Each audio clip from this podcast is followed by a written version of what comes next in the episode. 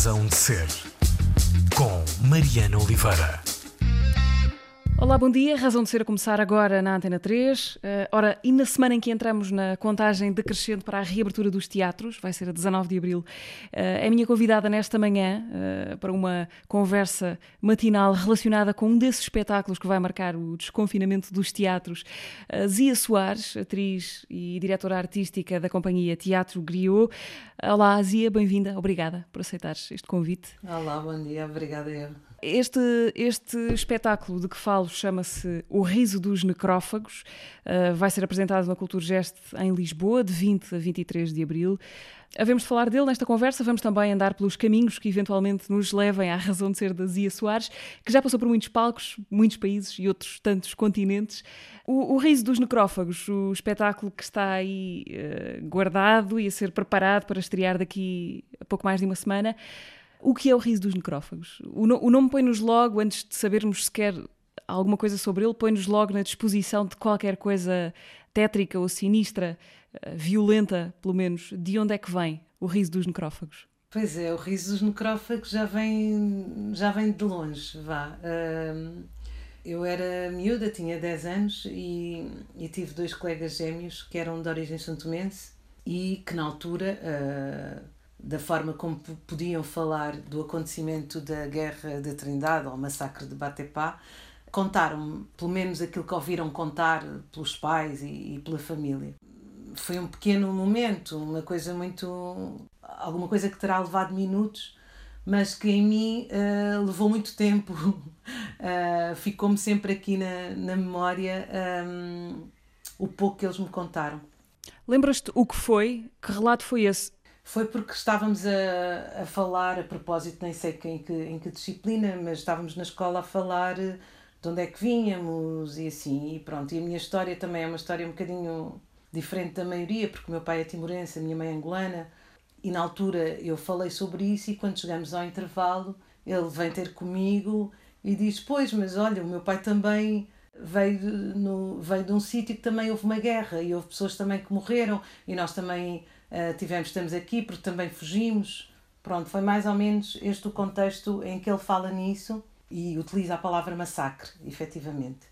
E pronto, isso foi, foi realmente uma coisa muito, muito pequena, mas que de alguma forma aquilo terá tido algum impacto em mim, quanto mais não seja porque eu estava habituada a ser protagonista de uma história uh, mirabolante do meu pai e da minha mãe e de repente havia um menino e uma menina que tinham também uma história muito, muito extraordinária para contar.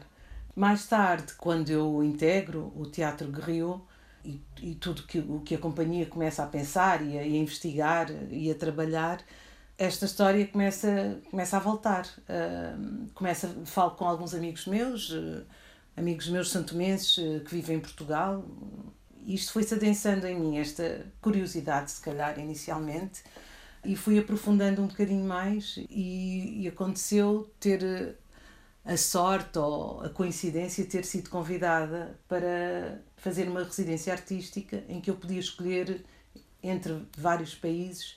Um deles era São Tomé. Eh, e eu, obviamente, com, com esta história na minha cabeça, resolvo também ir para São Tomé, porque já estava realmente decidida a fazer o espetáculo e, e aquilo era uma oportunidade excelente para poder eh, trabalhar lá e fiquei lá quase dois meses. O Riso dos Necrófagos, na verdade, o próprio nome surge-me ainda antes de eu ter o espetáculo pensado como, ok, vai acontecer e este nome surge muito antes, eh, porque eu tenho assim uma certa obsessão com bichos necrófagos e com risos também e achei que há uma ironia em ser em ser necrófago, não é? Uh, para mim tem, tem muito humor. Faz-me faz -me efetivamente ficar curiosa e de uma forma muito, muito divertida até. Tu queres explicar rapidamente para quem nos ouve não te estou a tentar pôr na pele de, de, historiadora, mas o que foi esse episódio, que eu diria que não é nada conhecido entre nós, uh, mas que é um evento marcante na memória recente dos santomenses e da geração que não tendo vivido esse, esse episódio na pele recebeu dos pais e, e da família as memórias muito vivas desse acontecimento do massacre de, de. Queres explicar o que é que aconteceu, que não foi propriamente um dia, mas foi uma sequência de, de acontecimentos. Sim, uh, portanto, este episódio tem lugar em 1953. Há um governador uh, da ilha que é português, porque estamos a falar da era colonial ainda, não é? Que, que era o governador Carlos Gorgulho, que tem um projeto uh, absolutamente enorme para, para aquela ilha. E nessa ilha, os são tomenses basicamente eram forros, estavam alforreados, não é? E havia os chamados contratados, que eram uh, escravos que eram trazidos de Angola, Cabo Verde e, e, Moçambique. Esses que executavam todo o trabalho mais pesado, uh, o trabalho das roças, uh, que não era feito pelos próprios, pelos próprios santomenses. Mas tal era a ambição do Carlos Gorgulho em tornar São Tomé, de facto, uma bandeira do Império, que ele tem um projeto enorme e para isso precisa de mais gente a trabalhar.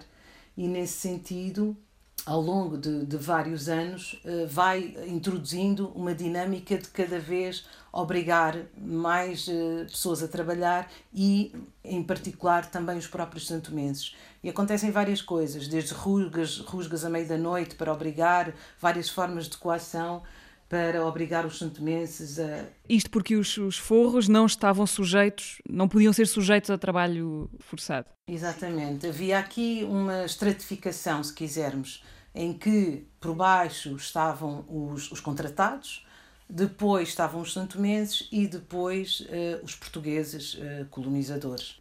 E, uh, obviamente, que isto é uma situação que não agrada de todo aos santomenses, não é? E entretanto, há uma noite em que há um, um alferes, um, um alferes português, que é morto na noite de 1 para 2 de fevereiro, se não estou em erro. E isto acaba por ser a base a que Carlos Gorgulho se agarra para criar toda uma tese de, de revolucionários, de que haveria uh, no seio dos santomenses alguns intelectuais, alguma elite intelectual santomense que estaria um, orquestrar uma revolta contra o poder colonial. E a partir daí começa todo um massacre, efetivamente. Começa a haver prisões arbitrárias, começa a haver mortes, hum, e essas mortes são infligidas de todas as formas possíveis e imaginárias, seja por afogamento, por asfixia, pelo fogo, uh, por afogamento. Acontece todo um rol de crimes, uma sucessão de crimes durante vários dias Dirigidos aos santomenses, Dirigidos sobretudo. aos santomenses. Muitos desses crimes executados pelos tais contratados, que foram, de certa maneira, Exatamente. manipulados. Ou... O que acontece é que o Carlos Gorgulho acaba por instrumentalizar a insatisfação dos próprios escravos, que são os contratados, que não são mais do que escravizados, não é? Que uh, se sentem rejeitados por todos, inclusive é pelos próprios santomenses. Não é? Os santomenses também se sentiam acima dos próprios, dos próprios contratados e às vezes os próprios contratados eram, eram também maltratados pelos próprios santomenses. Carlos Gorgulho, inteligente, arranja aqui uma estratégia que é, ok, agora vou agarrar nos contratados e vou colocá-los, acabou até por nomear alguns deles para, para postos que eram postos de santomenses, para a polícia, a polícia militar, e acabou por ter também os contratados a matar uh, os próprios os santomenses, não é? Há aqui uma manipulação de vontades, de pessoas, de confrontos, que é muito bem utilizada pelo, pelo Carlos Gorgulho. Pronto, e basicamente uh, aí começa toda, todo este confronto, que acaba por ser um confronto porque os santomenses, uh, e isso é muito pouco falado, começam a organizar-se e a resistir embora seja um confronto bastante hum, desigual, não é? Há um poderio bélico que, que Portugal tem e que São Tomé não tem, obviamente, mas há estratégias e movimentos de resistência organizados. Concretamente, o que acontece são poder bélico, armas de fogo, soldados preparados e há depois uma população que começa a organizar-se e que enfrenta, confronta o poder colonial com machins, que são, que são katanas, uh, em, em, forro é machim, com machins, com ganchos de tirar cacau, com pedras e com, com, com, com organização estratégica. Como é que nós podemos fazer isto? E é este movimento de resistência que realmente também nos importa bastante explorar aqui no espetáculo. Mais do que propriamente colocar o foco naquilo que foi o massacre, não é? O massacre, enfim, está registado, está escrito. A resistência está, está rasurada da história, da história escrita. O que é que tu procuraste na tua pesquisa em São Tomé? Falar com pessoas, estudar eh, a história escrita, os documentos? Eu não estou muito interessada nos documentos, uh, nem na história documentada. Primeiro, porque o que mais existe da história documentada é escrita pelo próprio colonizador, que é um homem branco. Eu estava muito mais interessada em perceber o lugar, o território e, com, e as pessoas que lá habitam. E depois, consequentemente, perceber o que é que, o que, é que ainda resta ou, ou que, que memórias é que o lugar tem e as pessoas têm deste, deste tempo e deste episódio. Uh, mais do que propriamente uma, uma cronologia histórica, factual, mas eu buscava impressões, eu buscava imagens, eu buscava cores, gestuários, uh, olhares, tempos, uh, os tempos da ilha, os tempos das pessoas a fala, a sonoridade, era isso sim. Que testemunhos é que encontraste? As pessoas uh, dispuseram-se a falar? Ou há um trauma de que ainda é muito difícil, mesmo tantos anos depois, a que é muito difícil voltar? Há com certeza um trauma. Difícil de falar não é. O difícil é de saber o que falar. Uh, porque tudo isto está numa base desfocada. Seja ao nível da oralidade, do relato, seja ao nível das imagens, tudo isto se movimenta num lugar muito desfocado e abstrato. Porque os factos, ok, se perguntarmos os factos, toda a gente nos vai contar aquilo que está lá documentado em 1953, o Alferes Amaral, isto e aquilo, eh, pronto. Mas depois tudo o resto, que é o que interessa, realmente flutua num lugar de abstração e de desfocamento. E então começa-se a ouvir frases Uh, ah, eu ouvi que o meu avô disse: Ah, a minha mãe estava com a mãe dela e os soldados estavam a aproximar-se e elas esconderam-se por baixo da casa e a minha mãe ia dizer qualquer coisa e a mãe dela tapou-lhe a boca e disse: Cala-te, cala-te que eles vêm aí. Por exemplo, são pequenos pontos que vão acontecendo aqui. E depois há uma figura que também é estranhíssima, que é o Zé Mulato, que, era um, que é um santomense filho do homem branco e de uma mulher negra, um homem que cometeu várias atrocidades, estava preso e que era um homem violentíssimo e que Carlos Gorgulho coloca a liderar esta matança. Uh, um homem que não tem qualquer tipo de, de compaixão e, portanto, e não tem nada a perder e de repente tem toda a liberdade para exercer toda a violência que ele tinha. E este Zé Mulato é também uma, uma figura que paira um pouco ali à volta, que as pessoas falam com grande, com grande terror, por exemplo.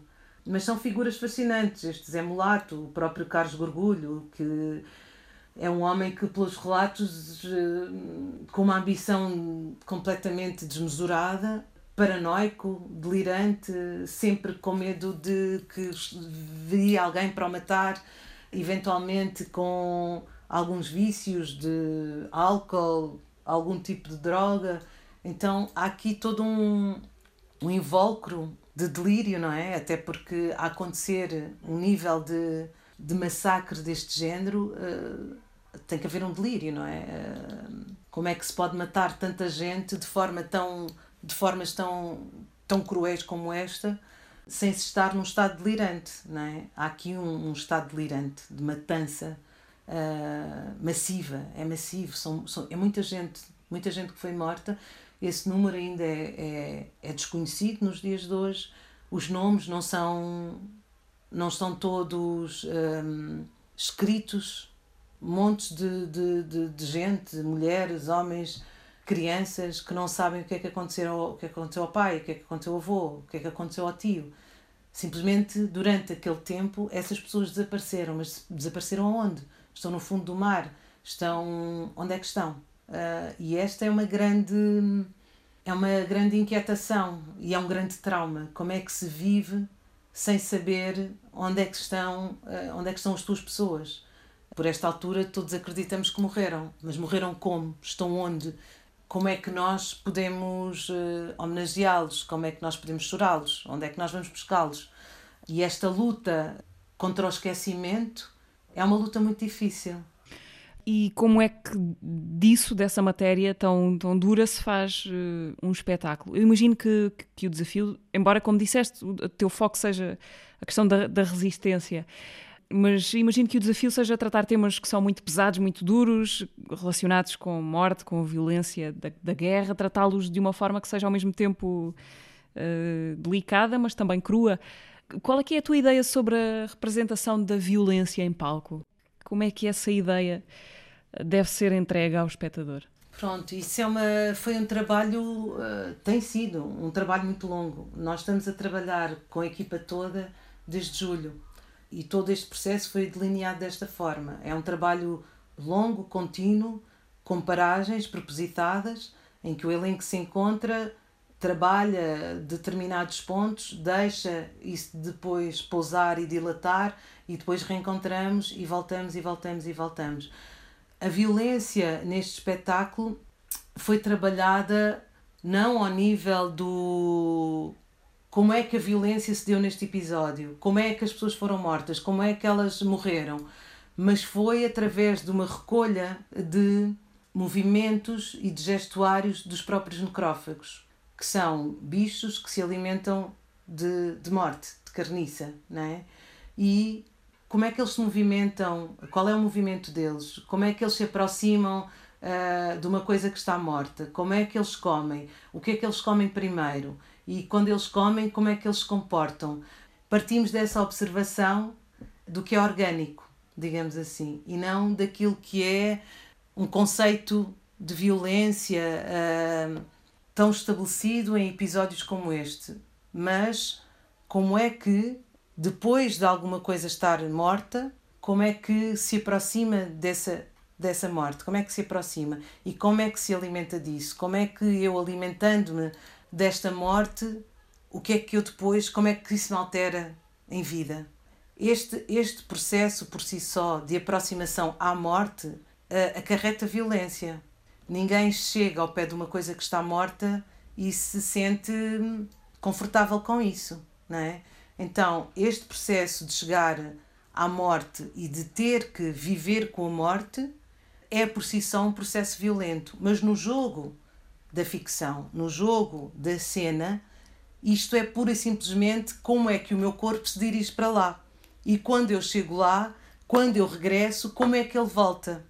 E, e, e a aproximação é toda feita por esta via, é feita pela via do corpo. Já que falas do, do corpo, das questões do corpo, eu vejo na, na ficha técnica, por exemplo, apoio ao movimento do Marcos Veiga é o Marcos Veiga que, uh, no, no, contexto de uma rádio de música como a Antena 3, conhecemos por Seguro Fichado. Uh, ou estou enganada? É ele, ele mesmo. ele mesmo. Já, já, tinham colaborado com ele? Como é que foi este? Não, não, não. Qual não. é o contributo dele aqui? Não tínhamos colaborado. Bom, o Solage já colaborou, com certeza, não é? Eles eh, já fizeram muita música juntos e, e são amigos, e enfim. Eu conheci-o, hum, penso que há dois anos, agora o tempo também é um bocadinho difícil de, de perceber, mas penso que há dois anos, sim, conheci-o nessa altura e depois ele também foi ver um espetáculo nosso, Luminoso Afogado, e falamos um bocadinho. Eu gosto imenso da música dele e adoro uh, todo o gestuário da faca que ele tem. E eu sou também muito fascinada com katanas e trouxe as minhas katanas de São Tomé, que também é uma história bastante. bastante estranha porque passei por uh, três uh, controles, três países diferentes e ninguém detectou as minhas katanas. Portanto, tu trouxeste katanas Trouxe. num avião. Trouxe. Trouxe no porão. Pronto, talvez foi, tenha sido um bocado que eu não pensei muito sobre isso. Eu encontrei lá as katanas, as minhas katanas e pensei, olha, vou trazê-las. Depois pensei, epá, tenho que declarar. Olha, não vou declarar. Se encontrarem, vou dizer que sou atriz e levo isto para trabalhar. O mais que podem ficar é ficarem, fazer é ficarem com as katanas, enfim. E pronto, trouxe as minhas katanas, as outras que, que entram no espetáculo já foram adquiridas aqui e o Marcos fez o, teve a grande generosidade de vir trabalhar connosco numa residência que nós estávamos a fazer no Alentejo e ele esteve connosco e tivemos eh, juntos a tentar descobrir como é que se maneja a faca, a katana. A música, já falaste dele também, do uh, música original do, do espetáculo. Um, alguém que é também conhecido de longa data do, do teatro griot, uh, alguém que anteriormente conhecíamos por Choulage, que agora assina com um nome ligeiramente diferente, foneticamente. Queres falar da, da música Zia? E vamos ouvir um bocadinho já, já a seguir. Sim, o Choulage trabalha com o Teatro Griot desde 2013, ele faz parte da companhia, é o compositor, uh, ultimamente também tem, tem feito trabalho enquanto ator, e a música também parte da, da pesquisa que ele fez também no território.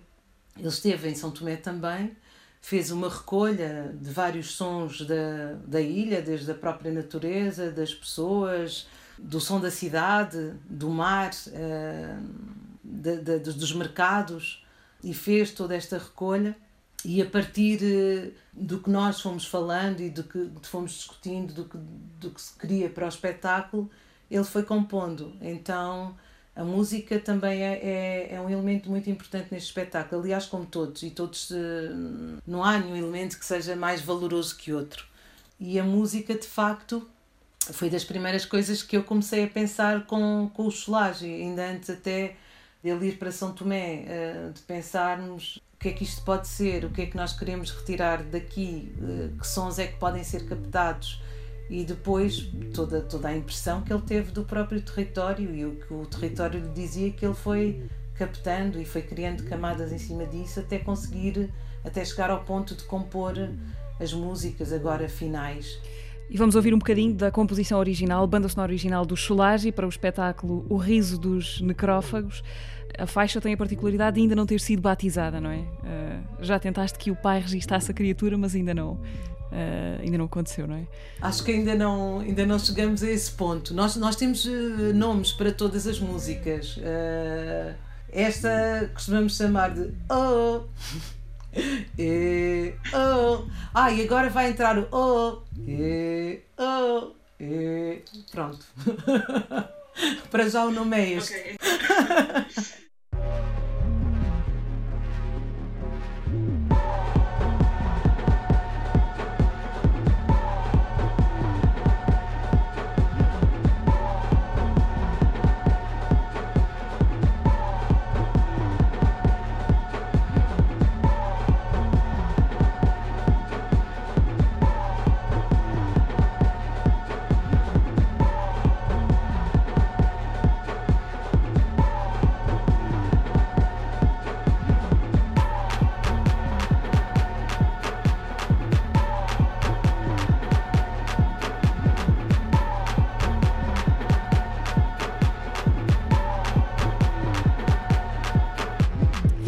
Música original do Chulagi, composição para o espetáculo O Riso dos Necrófagos, criação do Teatro Griot, que vai estar na Cultura Geste uh, de 20 a 23 de abril. A Zia Soares, atriz e diretora da companhia, é convidada esta manhã na Razão de Ser. Uh, Zia, é um espetáculo onde tu, que tu encenas, mas onde também entras como atriz. Lidas bem com essa partição interna que é preciso para estar em cena ao mesmo tempo que te cabe pensar o espetáculo como um todo? Sim, sim, sim. Acho que tenho lidado muito bem, até porque o meu percurso no espetáculo é um pouquinho paralelo ao que está a acontecer e então há aqui uma hipótese de quase retirar o que eu faço do, do que vai acontecendo, uh, tirando algumas partes em que, em que coabitamos juntos na cena. Todas as minhas cenas uh, eu estou, estou, estou em solo e depois as últimas cenas, sim, uh, coabitamos, no, coabitamos na cena. E, e, e, fazer esta direção é de facto um grande, um grande privilégio e é, um grande, é uma grande aprendizagem também, até enquanto atriz, que é poder estar de fora e poder observar uh, toda a construção de, deste espetáculo que, que agora tem duas horas e meia. Eu passo muito tempo a observar, seja o que for. Em São Tomé passei muito, muito tempo a observar aqui no espetáculo passo muito tempo a observar, dou imensos materiais e fico imenso tempo a observar. Eu, eles às vezes trabalhavam uh, e talvez alguns que não me conheciam ter, acredito que ao início tenha sido muito estranho porque eu deixo-os trabalhar durante 4, 5 horas e eu fico em observação só. E passámos muito tempo assim, passámos 15 dias no Alentejo em que basicamente eu só estive a observar. Entregava alguns materiais durante meia hora, 40 minutos e depois deixava-os durante quatro horas seguidas a manipular esses, esse, esse material. E depois daí retens aquilo que te interessa? Sim, aí retenho aquilo que me interessa ou aquilo que me impacta mais do que me interessa. Interessa muitas coisas, tudo me interessa o que eles fazem, mas depois é o que me, aquilo que tem impacto em mim é aquilo que eu acredito que é interessante para o espetáculo e então a partir daí às vezes trabalham 5 horas e eu agarro numa coisa que tem 3 segundos. Zia, vamos uh, aos discos pedidos. Um, por sugestão tua, vamos ouvir uh, Lauryn Hill a reler Nina Simone, uh, Ain't Got No I Got Live, e é especificamente esta versão ao vivo que queres escutar. Diz o que, o que é que vamos ouvir e o que é que te diz esta atuação da Lauryn Hill em 2018. São duas mulheres que eu, que eu gosto muito, não é? A Nina Simone, que, faz, que canta esta música, que é uma música de resistência, completamente, é um hino à resistência. E a Lauryn Hill, mais tarde, agarra nessa música e coloca num outro sítio, uh, não deixando de ser aquilo que é, mas torna essa resistência ainda mais estereónica. E esta atuação ao vivo é, é incrível, tudo, desde a composição cênica uh, ao figurino dela, a todos os tiques que ela tem com com o auricular e com os microfones que ela foi ganhando esses tiques eh, nos últimos anos, não se sabe muito bem porquê, que ela passa o tempo todo assim e que também tem um paralelo com a própria Nina, que também passava a vida a querer ajeitar o microfone ou o som não estava bem. E então isso também tem uma certa, tem uma certa graça e a música também tem uma cadência que nos deixa para cima. Portanto, esta é uma música que requer que a seguir vão ao YouTube espreitar o, as imagens, o vídeo desta. Vão, vão, que vale muito a pena, porque há um áudio disso que não é tão interessante. A versão ao vivo é realmente muito interessante. Come on!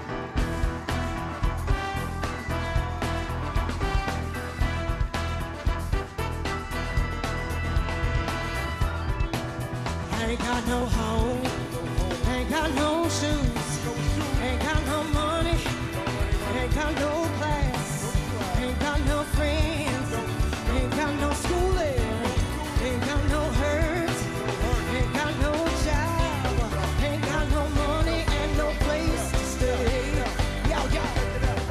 Programs iniquities in the nervous system. Listen, watch the words how they twist them. Two thirds of the world turn victim. Some call it a prophecy, turn freedom to property.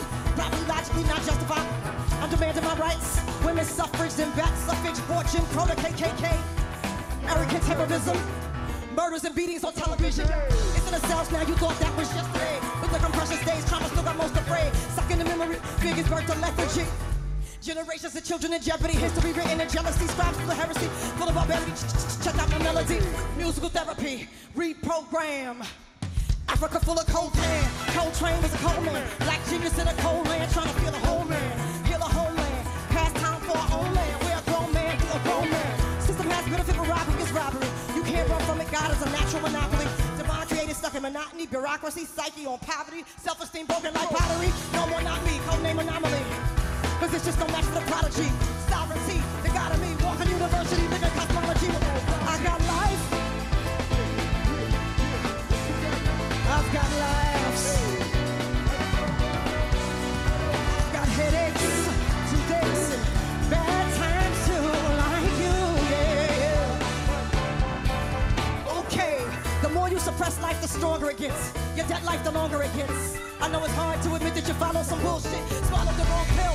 Mr. Bill.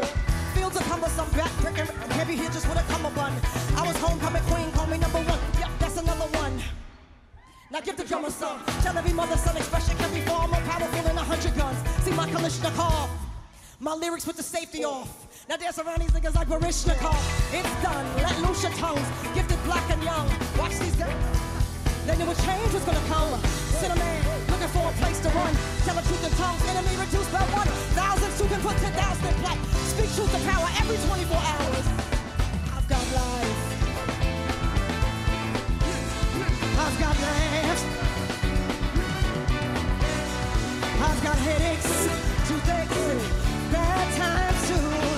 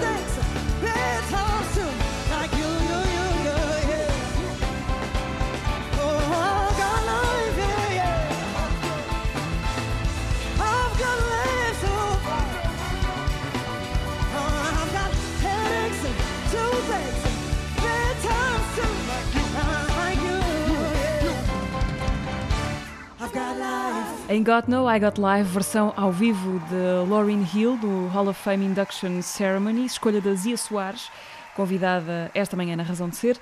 Zia, gostava de falar de outro espetáculo que aconteceu aí há uns uh, quatro anos, uh, que o Teatro Griot apresentou no, no São Luís, uma encenação dos negros. Era um espetáculo com 13 atores negros em cena. Foi a quarta vez, julgo eu, que o Rogério de Carvalho, encenador, uh, com quem trabalhas também há vários anos, encenou esse texto do, do Jean Genet. O texto dos negros anda à volta de uma série de perguntas.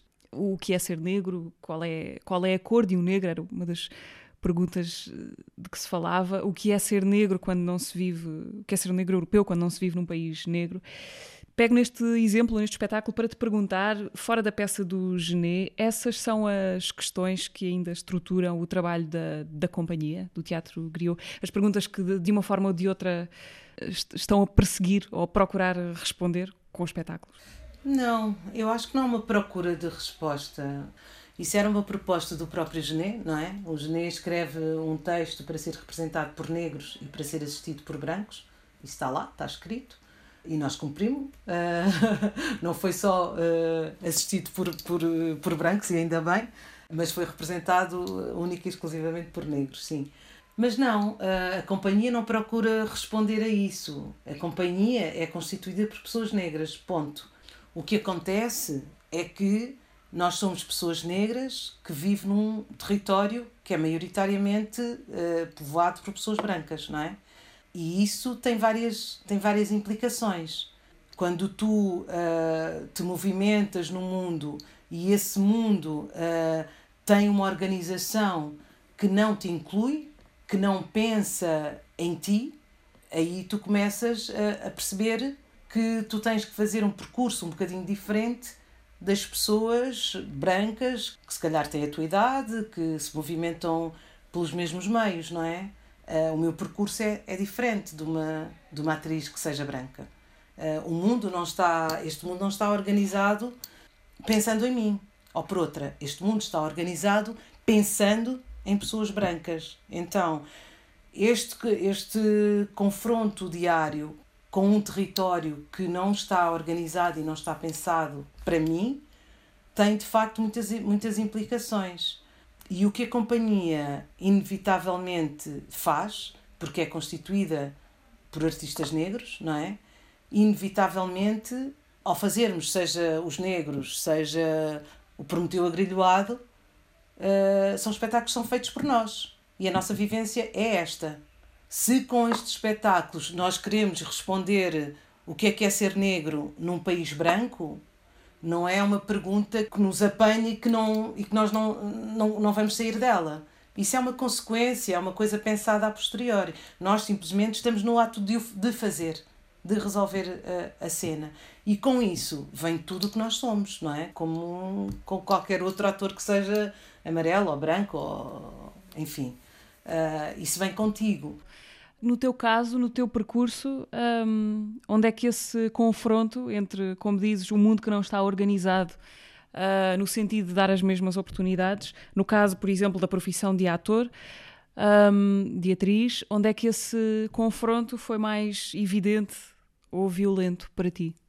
Uh, houve vários, houve vários. Uh mas há um que é muito que só muito há pouco tempo eu voltei a ele. É tão acho que foi tão traumático que eu esqueci-me imediatamente no, no momento em que aconteceu. E só me relembrei dele muitos anos depois quando eu já estava no Teatro Griot no espetáculo Faz Escuro nos Olhos e estava justamente a ser entrevistada para o público era uma entrevista para o público. Uh, e de repente o episódio volta assim muito em Catadupa e eu, ah, pois foi, aconteceu isto, pá, eu nunca mais me lembrei. Eu era muito miúda, devia ter, não sei, 20 anos ou assim, e enfim, com 20 anos tens o mundo todo à tua frente, podes tudo, acontece tudo, ainda por cima uh, és atriz, há todo um. há toda uma, uma vontade de devorar o mundo. E eram. Estava, fazia-se, estava a começar a fazer-se novelas uh, com mais frequência e eu uh, resolvi inscrever-me num casting para uma novela. E naquela altura não tinha telemóveis, nem, enfim, internets, não sei, mas enviaram-me um fax o casting, o, o papel uh, para ler por fax. E pronto, li e tal. Fui preparada e, obviamente, muito segura. Era muito segura de mim, de mim mesma, como toda, como a maior, sei lá, maior parte, não sei. Mas com muita gente aos 20 anos eu era bastante segura de mim e achava que era brilhante. Enquanto eu estava enganada, mas pronto. E, entretanto, vou eu fazer o casting muito segura e tal. Chego lá, uh, digo que venho para o casting, que sou Zia Soares e tal. Porque, uh, isto é importante dizer, referir, que pedem-me hum, altura, número da roupa, cor dos olhos, cor do cabelo, cabelo comprido, cabelo curto, pronto, era isto. E eu chego lá, tal e tal, ah, sim, uh, a rapariga olhou assim para mim, já nem me lembro da cara dela, mas lembro-me de um olhar assim um pouco estranho e um tempo estranho de resposta e pediu-me para aguardar. Foi lá dentro chamar o diretor de casting, que eu não vou referir quem é, por delicadeza. e o diretor de casting vem, cumprimenta-me e diz muito obrigada por, muito obrigado por ter vindo. Houve aqui umas mudanças de última hora e eu vou pedir, se a Zia não se importar, que uh, leve o tempo que quiser e estude uh, este papel uh, que está aqui e entrega-me uma folha com, com texto e tal, com, com um diálogo. E eu digo: não, não, não me importa nada. Alguma vez eu decorava tudo em dois minutos e, e podia fazer tudo muito rapidamente. Então agarrei no texto, fui-me sentar numa salinha que eles me indicaram e começo a, a ver o texto e percebo que o texto um, era uh, o papel que eu ia fazer o casting, agora era da empregada do outro papel que eu ia fazer, que era a, a protagonista. Depois percebi que era a protagonista da novela. E não, ao princípio começo a ler, não me, não me apercebo logo, e depois começo a perceber-me que. Ah, espera aí, isto é empregada da. Não me lembro do nome da personagem, da não sei quê.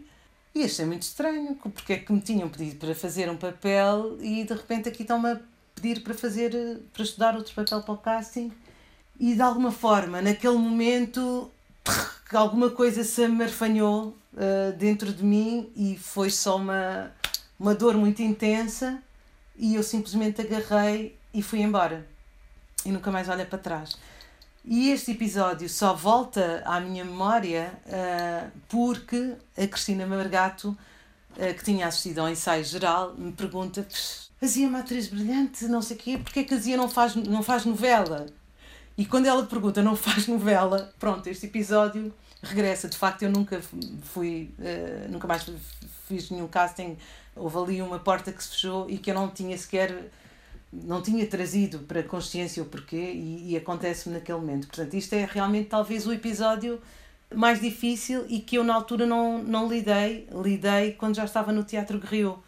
Passaram muitos anos uh, até isso vir, vir à cena, vir à minha cena e eu, eu poder lidar com isso. Uh, portanto, é extraordinário, não é? Uh, que como é que uma pessoa que eu tinha 20 anos, penso eu, 20 anos, 1,68m, não, mentira, que mentira, 1,60m, um, calçava o 38, tinha o cabelo pelos ombros, os olhos castanhos, tinha a experiência tal e tal e tal e tal. Era uma pessoa escolhida para fazer o casting para a protagonista da novela e depois, em confronto com visual, isso passa a. Ah, espera aí, temos que lhe dar o papel da empregada. O que era altamente desajustado, porque eu era muito novinha, para ainda por cima para o papel uh, da própria empregada. Para além do mais, todo, todo o trabalho do diretor de casting estava, estava muito mal. Diretor de casting, esse que mais tarde estava, arranjou-me o cabelo e fazia, está nos bastidores a tratar de cabelos e de maquilhagem e de ajeitar adereços e figurinos. E pronto, e há um dia que no camarim eu cruzo-me com esta pessoa e é super hilariante porque a pessoa nem sequer se lembra de quem eu sou e estava ali o tempo todo, ai Zia, está bem assim, quero que vos para aqui e para ali. Pronto, tem uma certa graça. Não te ocorreu dizer-lhe ou falar de, de, alguma maneira disso? É tão melhor ficar com, essa, com esse riso para mim sozinha. É super egoísta, mas acho que é. Zia, vamos, uh, vamos fazer a segunda paragem musical nesta conversa. Uh, viramos agora para a língua francesa uh, para ouvir o belga de origem congolesa, Balogi. Escolheste esta canção por alguma razão especial? Sim, também tem que ver.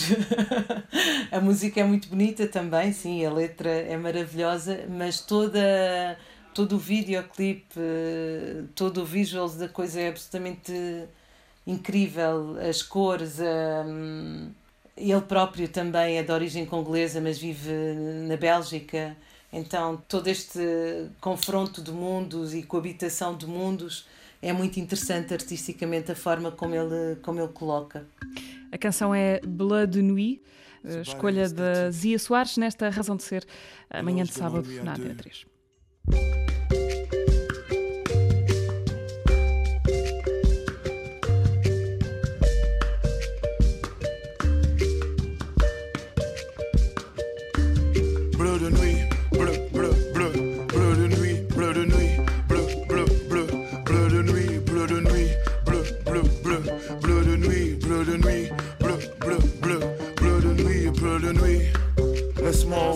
Antena 3. donne le bon vent. Une main posée sur le périnée pour prolonger ce vol synchronisé. Équipé sauvage, sauvage. Le corps à l'ouvrage, englué dans la moiteur. Le temps de reprendre des couleurs bleu de nuit, bleu, bleu, bleu, bleu de nuit, bleu de nuit, bleu, bleu, bleu, bleu de nuit, bleu de nuit. Morsure, morsure de l'ennui, de l'ennui.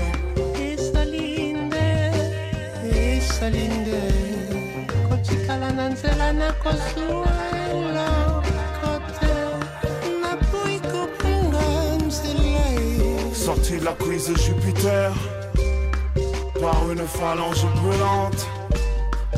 Ton plaisir est solitaire même tes pupilles s'absentent on s'unit comme on se vautre.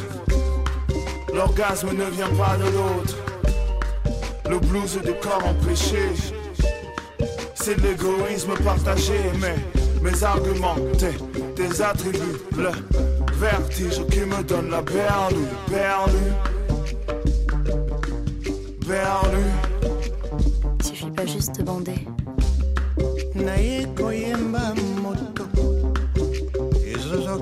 Motema. Na yo lokola. Mwa mopepe na tolo na nga. Bleu de nuit bleu bleu bleu. Bleu de nuit bleu de nuit. Bleu bleu bleu. Bleu de nuit bleu de nuit. Bleu bleu bleu. Bleu de nuit bleu de nuit. Morsure morsure de l'ennui de l'ennui. Esalinde esalinde kotikala na nzela na kosuela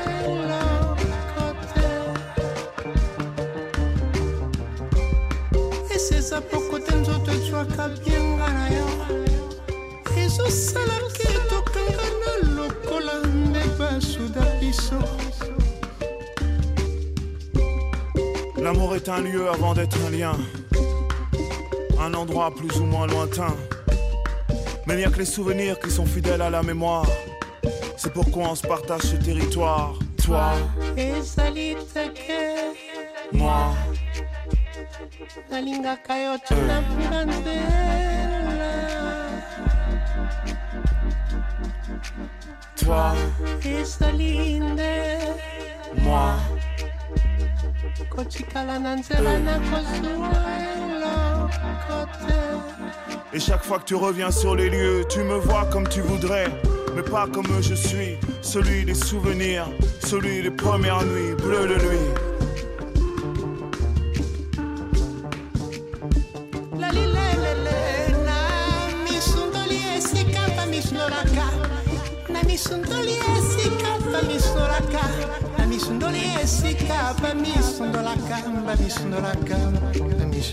Balogi toca na Razão de Ser da Antena 3 por escolha da Zia Soares, atriz, encenadora, a quem eu gostava de perguntar agora na, na, parte final desta conversa o que é que o que é que aconteceu antes de chegares aos palcos. Uh, tu nasceste em Angola, no Bié, província no interior de Angola, em 1972 depois passaste para outros países, outros continentes. Viveste em Angola quanto tempo? Vieste muito pequenina, não foi? Vim, para, vim, para Portugal? Vim com dois anos. O meu pai é timorense uh, e o meu pai, em 1959, foi preso uh, pelo regime colonial para Angola e depois foi libertado tanto quanto pode-se chamar libertar alguém fora do seu território, que vem de um outro continente, impedido de voltar durante algum tempo para Timor. E é nesse tempo que ele conhece a minha mãe, uh, que é angolana, que é do Bié, e enfim, que se apaixonam, casam-se e, e vimos para Portugal com uh, o intuito de, de, ir para Timor. No fundo, fazer escala em, em, Lisboa e depois ir para Timor. O que acontece é que quando chegamos a, em Portugal, Timor também estava a ser uh, grosseiramente abandonado uh, pelo regime português, pelos portugueses, e a ser ocupado pela Indonésia o que nos deixa aqui num compasso de espera enquanto a situação uh, se estabiliza ou não se estabiliza enfim, isto levou estes anos todos. Acabámos por, eh, por ficar eh, presos, de alguma forma, em, em Lisboa e só muito mais tarde o meu pai e a minha mãe uh, regressam, regressam a Timor e alguns meses depois também se dá o chamado massacre de Dili, ou seja, também há aqui um percurso de guerra na vida de, dos meus pais muito uh, muito forte, não é?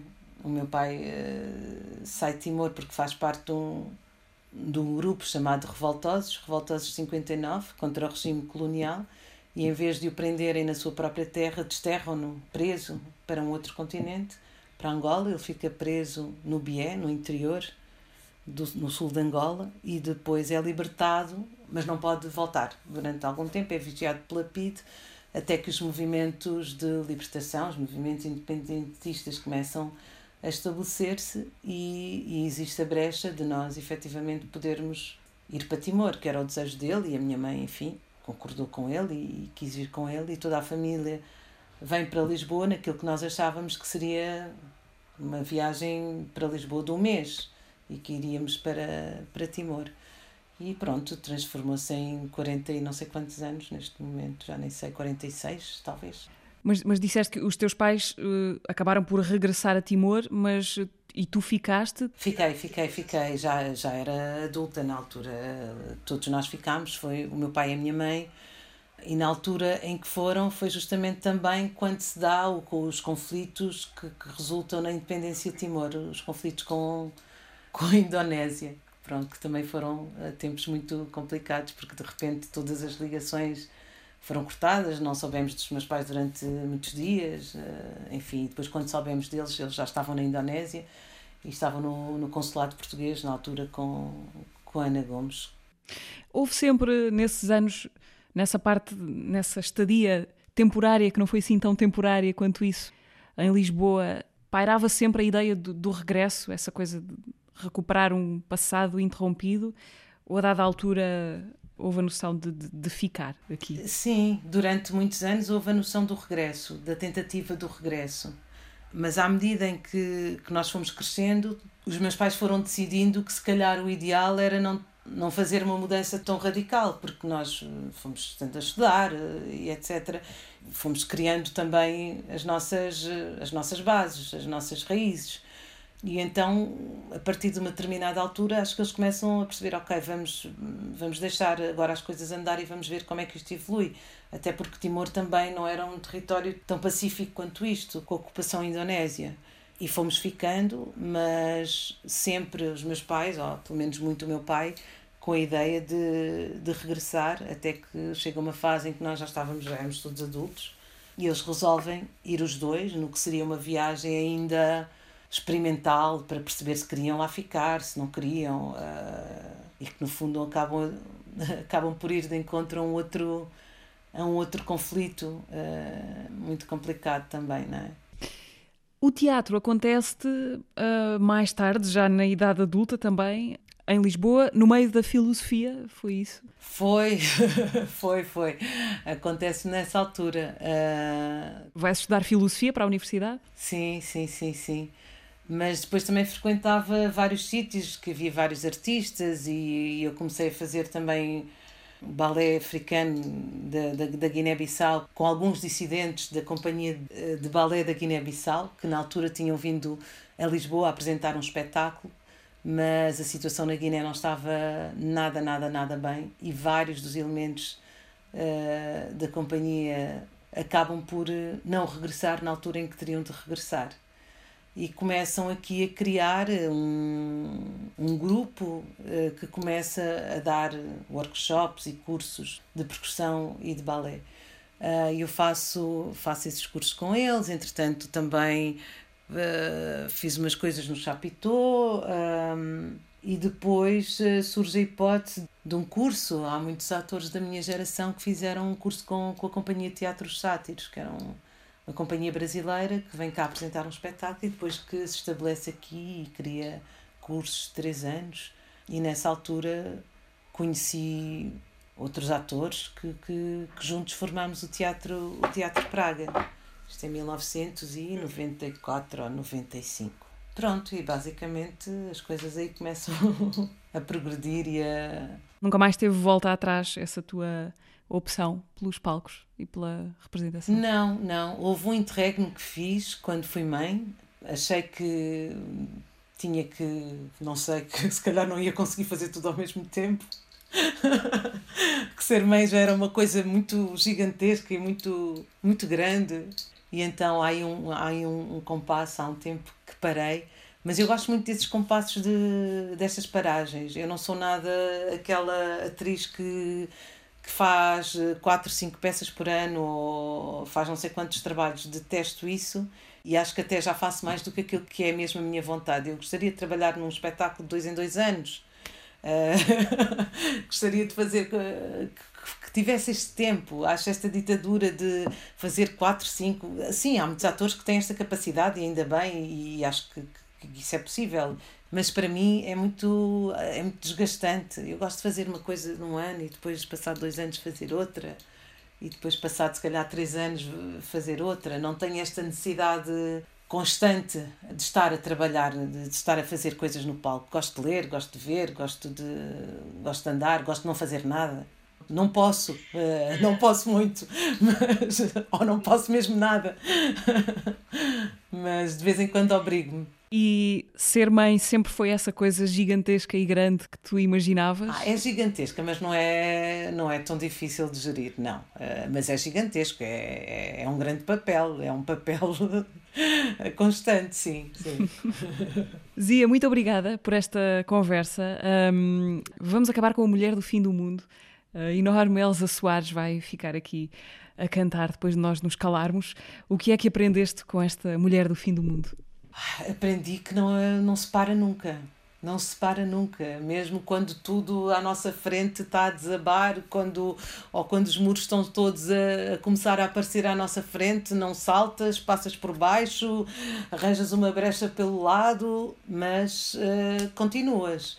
Uh, umas vezes com mais uh, energia, outras vezes com menos, às vezes a chorar, às vezes a rir às gargalhadas, às vezes com com dois copos de vinho, ou três, ou quatro, ou cinco, ou dez, mas eu vou continuar, eu vou continuar.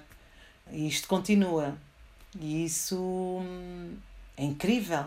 Uh, às vezes, quando pensamos nas coisas que fazemos, pensamos, nem sei como é que eu fiz isto, como é que se ultrapassou isto, mas consegue-se. Às vezes de rastros, às vezes a saltar, às vezes a rir, outras vezes uh, no desespero, outras vezes a arrancar os cabelos, umas vezes. Uh, com um vestido maravilhoso e uns saltos de 10 centímetros e outras vezes completamente esfarrapada, mas tudo, tudo vale, tudo vale. É preciso é, é continuar e vale tudo. Zia, muito obrigada por esta conversa. A Zia Soares foi a convidada uh, desta manhã na Razão de Ser. Começámos a conversa a propósito do espetáculo O Riso dos Necrófagos, espetáculo do Teatro Griot, que podem ver de 20 a 23 de abril na Culturgest, em Lisboa. Elsa Soares, a mulher do fim do mundo, fica a tocar no final desta Razão de Ser, programa que podem recuperar em podcast e no RTP Play. Boa tarde, bom fim de semana. Meu choro não é nada além de carnaval. É lágrima de samba na ponta dos pés. A multidão avança como um vendaval. Me joga na avenida que não sei qual é. Pirata e super-homem tentam o calor. Um peixe amarelo beija minha mão. As asas de um anjo soltas pelo chão. Na chuva de confesso deixo a minha dor. Na avenida deixei lá a pele preta e a minha voz. Minha fala, a minha opinião. A minha casa, minha solidão. Joguei do alto do terceiro andar. Quebrei a casa e me livrei do resto.